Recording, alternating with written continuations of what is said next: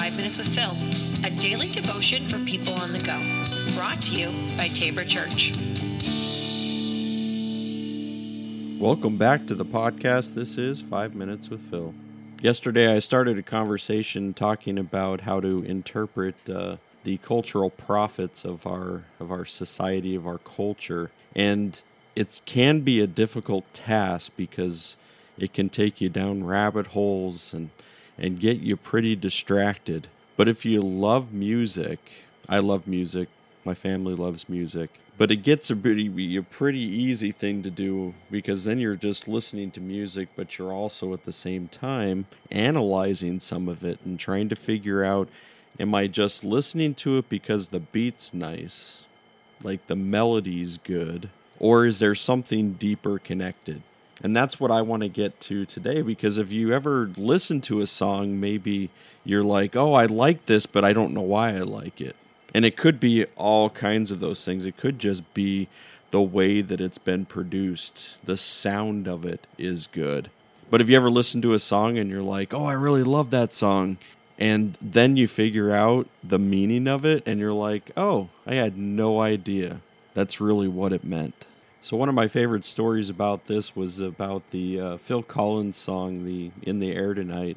And if you're familiar with it, or if not, you can go and look it up. But that I heard this story about that it was about uh, some, uh, uh, you know, Phil Collins saw a guy who who refused to help somebody who was drowning as they were, and and this guy watched a person die now Phil Collins was like, oh, you know, he he found this guy and he brought him to the show, and then he sang this in the air tonight to kind of verbally berate him. And it was this long history of story that somebody eventually told at some point in time, but they asked Phil Collins about it, and he said, no, it's actually about the divorce from his first wife. And when he they were kind of drilling him down on that he said but ultimately he says he doesn't even know what this song's actually about.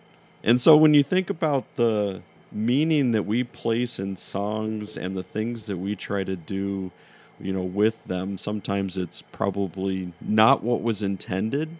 But in this case there really is not even the intention by the artist to be able to say that this has the specific meaning of divorce so this takes me back to I'm a, a 90s teenager, right? Uh, graduated high school in 96. And so I grew up with kind of, you know, in, in the 90s with grunge. And I remember a line because when Nirvana had put out one of their albums, um, and I think none of them did, but they, you know, back in the day, they used to put them out as a CD. And when you used to get CDs, most of the time you'd pull the jacket out and, and you'd find the lyrics all, you know, kind of written down. But inside the Nirvana albums, you'd never find any lyrics. And there were some of the songs you were wondering, like, what is he saying? I don't know what he's saying. I can't understand it. But it, there were songs that you liked, even if you didn't know what he was saying. Now, there was somebody asked uh, Kurt Cobain, why do you do this? And he says, because there's going to be some songs that you're going to attach meaning to yourself. Now, that's a good thing to be able to speak to people because ultimately he's saying, like, if, if I put out this is what the lyrics are, this is what it's saying, this is what it means, he's like, it's going to miss a whole bunch of people that have already added some meaning to it. Looking at art, and hearing some of the words that people speak, we're going to attach different meaning to it as the interpreters.